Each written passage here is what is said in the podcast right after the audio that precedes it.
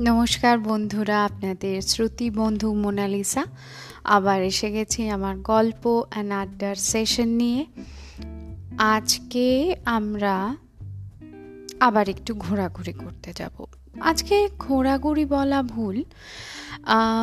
আমরা যারা পশ্চিমবঙ্গে থাকি, আমরা যারা মালদহে ঘুরতে গেছি বা নাম শুনেছি আর ইতিহাসের পাতায় একটু আধটু মালদা সম্বন্ধে পড়েছি। তারা জানি যে মালদহে খুব কম না হলেও বেশ খানিকটা ইতিহাসের ছোঁয়া আমরা পাব। কারণ সেখানে আছে অনেক ঐতিহাসিক স্থাপত্য। আর সেই স্থাপত্যগুলোর ইতিহাসকেই আজকে আমরা একটুখানি ঘেঁটে ঘুটে দেখব। একটু জানতে চেষ্টা করব আসলে কে বা কবে এগুলিকে স্থাপন করেছিলেন বা এই স্থাপত্যের পেছনে কি ইতিহাস লুকিয়ে আছে। তো আসুন আমরা শুরু করি। সালটা পনেরোশো পনেরো খ্রিস্টাব্দ। বাংলার রাজধানী গৌড়ের নবাব তখন হোসেন শাহ। সে বছরে জ্যৈষ্ঠ সংক্রান্তিতে মালদহর রামকেলিতে পা রাখলেন শ্রী চৈতন্য মহাপ্রভু।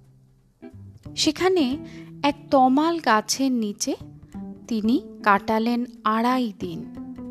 চৈতন্যদেব এসেছেন খবর পেয়ে নবাব শুধু যে তাকে নাম সংকীর্তন করার অনুমতি দিলেন তাই নয়, সঙ্গে নিজের মন্ত্রিসভার দুই সদস্য, দবির খাস প্রধান সচিব ও সাকর মল্লিকের রাজস্ব মন্ত্রী নির্দেশ দিলেন তাদের চৈতন্য দেবের দেখাশোনা করার জন্য। পরবর্তীতে মহাপ্রভুর কাছে যে দুজন দীক্ষা নিয়ে পরিচিত হন রূপ ও সনাতন গোস্বামী নামে। চৈতন্যদেবের আগমনের ঘণ্টা খানেক পরে ঘটনা আমরা স্মরণীয় করে রাখার জন্য শুনতে পাই এই রূপ সনাতনী পরের বছর থেকে রামকেলিতে শুরু করলেন রামকেলির মেলা। আজ পাঁচশো বছরের বেশি হয়ে গেল প্রতি বছর জ্যৈষ্ঠ সংক্রান্তিতে এক সপ্তাহ ব্যাপী সেই মেলা হয়। রামকেলির মন্দিরে আজও সযত্নে রাখা আছে পাথরের উপর মহাপ্রভুর পায়ের ছাপ। মন্দিরের আশেপাশে রূপ সনাতন বৃন্দাবনের আদলে আটটি কুণ্ড বা পুকুর খনন করেন। এই জায়গাটা বর্তমানে কোথায়? মানচিত্র বলবে মালদহ শহর থেকে মাত্র চোদ্দ কিলোমিটার দক্ষিণে। কিন্তু জ্যৈষ্ঠ সংক্রান্তিতে যেখানে না গেলে তো মেল, মেলা দেখা যাবে না। তাহলে কি মালদহ যেতে হলে শুধু বছরের ওই সময় যাওয়াই শ্রেয়? খোঁজ নিয়ে জেনেছিলাম তা কখনোই নয়। মেলা না দেখলেও রামকেলির মন্দির এবং কুণ্ডগুলো বছরের যে কোনো সময় উপভোগ্য। তা বাদেও ইতিহাসের গন্ধমাকার মালদহ শহরে দেখার জায়গা নাকি অনেক। সকাল সকাল শহরে পৌঁছে বড় রাস্তার ধারে একটা ভদ্রসভ্য হোটেলের মাথা গোঁজার জায়গা পাওয়া গেল।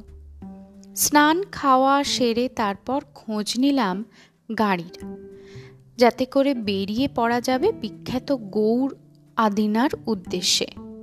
প্রথমে গেলাম গৌড়ে।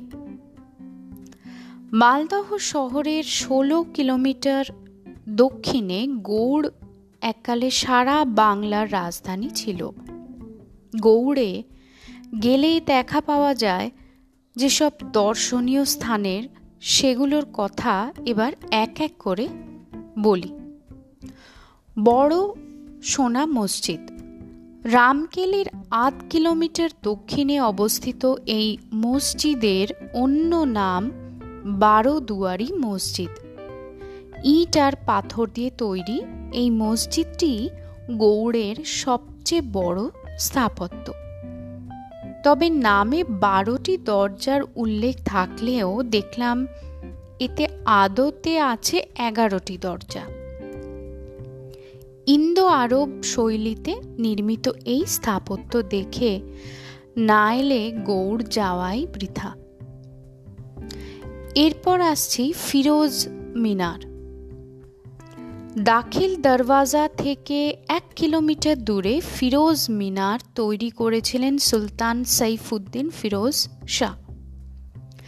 দিল্লির কুতুব মিনারের মতো দেখতে এই মিনারে আছে পাঁচটি তলা। নিচ থেকে মিনারের একেবারে উপরে ওঠার জন্য চুরাশি ধাপের একটি ঘোরানো সিঁড়ি আছে। তুগলকি রীতিতে বানানো এই মিনারের দেওয়ালে আছে টেরাকোটার চোখ ধাঁধানো কারুকার্য। জানা গেল, পীর আশা মিনার কিংবা চিরাগ মন্দির নামেও ডাকা হয় এই মিনারকে। এরপর আসি দাখিল দরওয়াজা। ছোট লাল ইট এবং টেরাকোটার কাজ দিয়ে নির্মিত এই দ্বারটি গৌড় দুর্গে প্রবেশের প্রধান দ্বার।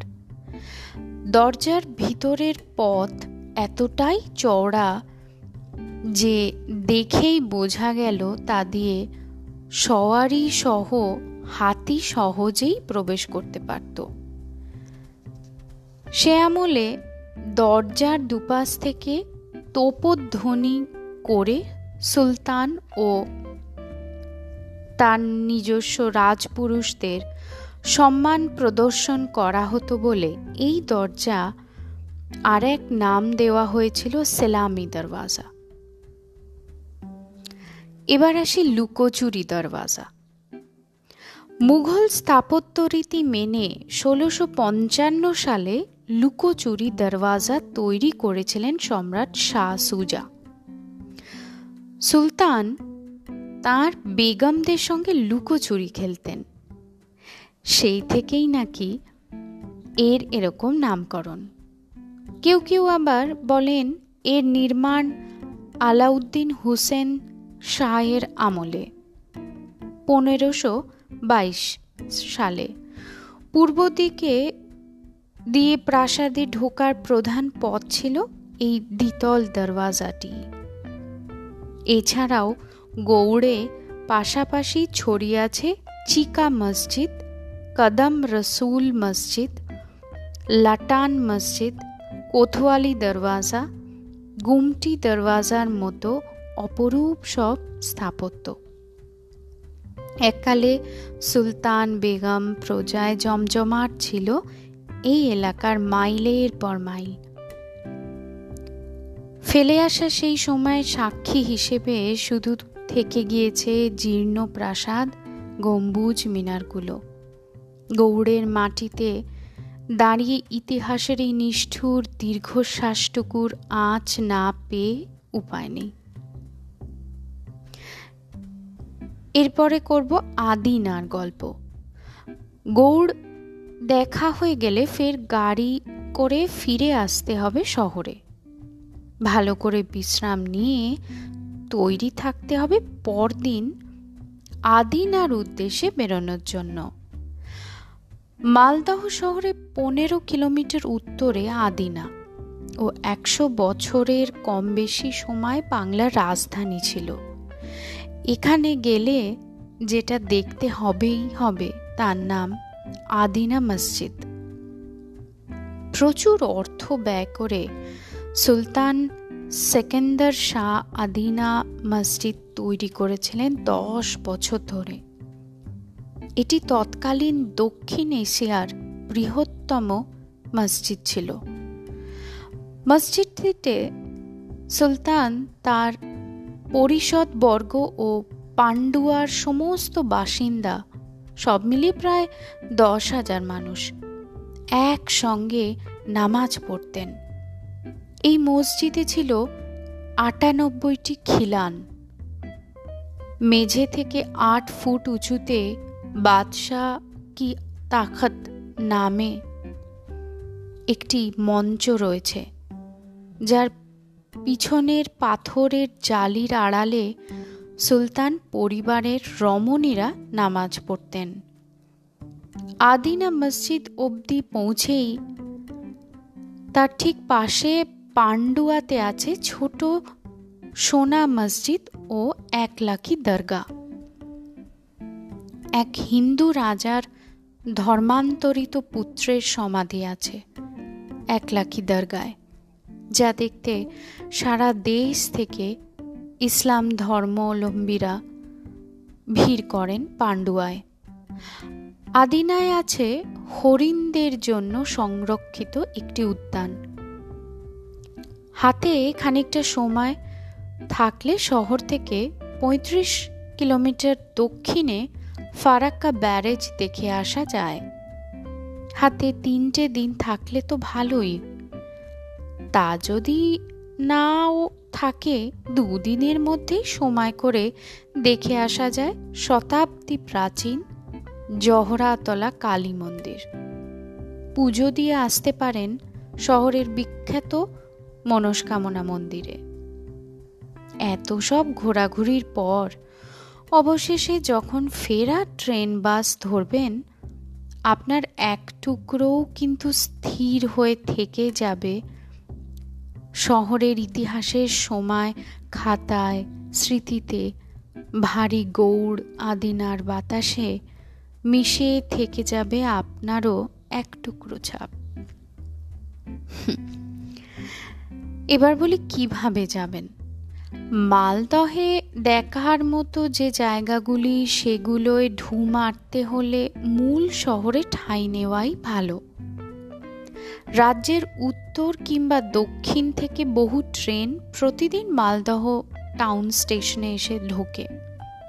কলকাতা থেকে উত্তরবঙ্গগামী রাতের কোনো ট্রেন যেমন Gour Express, Darjeeling Mail, Uttarbanga Express, হাটে বাজারে চেপে বসলে সারা রাত দিব্যি এক ঘুম দিয়ে সকাল সকাল পৌঁছে যাওয়া যাবে মালদহে। থাকার জায়গা বলতে শহরের মধ্যে একাধিক ছোট বড় হোটেলে থাকার জায়গার অভাব হবে না। সারা বছরই। থাকতে পারেন শহরের প্রাণ কেন্দ্রে। নবকলেবরে সুসজ্জিত সরকারি ট্যুরিস্ট লজেও। এই হলো ঐতিহাসিক মালদহের ছোট্ট করে একটা গল্প। আশা করি আপনারা শুনে ভীষণ ভালো লেগেছে আপনাদের, আর একবার না একবার ঘুরে আসবেন। তবে আমার তো খুব ইচ্ছে, আমি আবার যাব। আশা করি আপনাদের মনেও এই ইচ্ছে জাগবে। তাহলে আসি আজকে। Good night.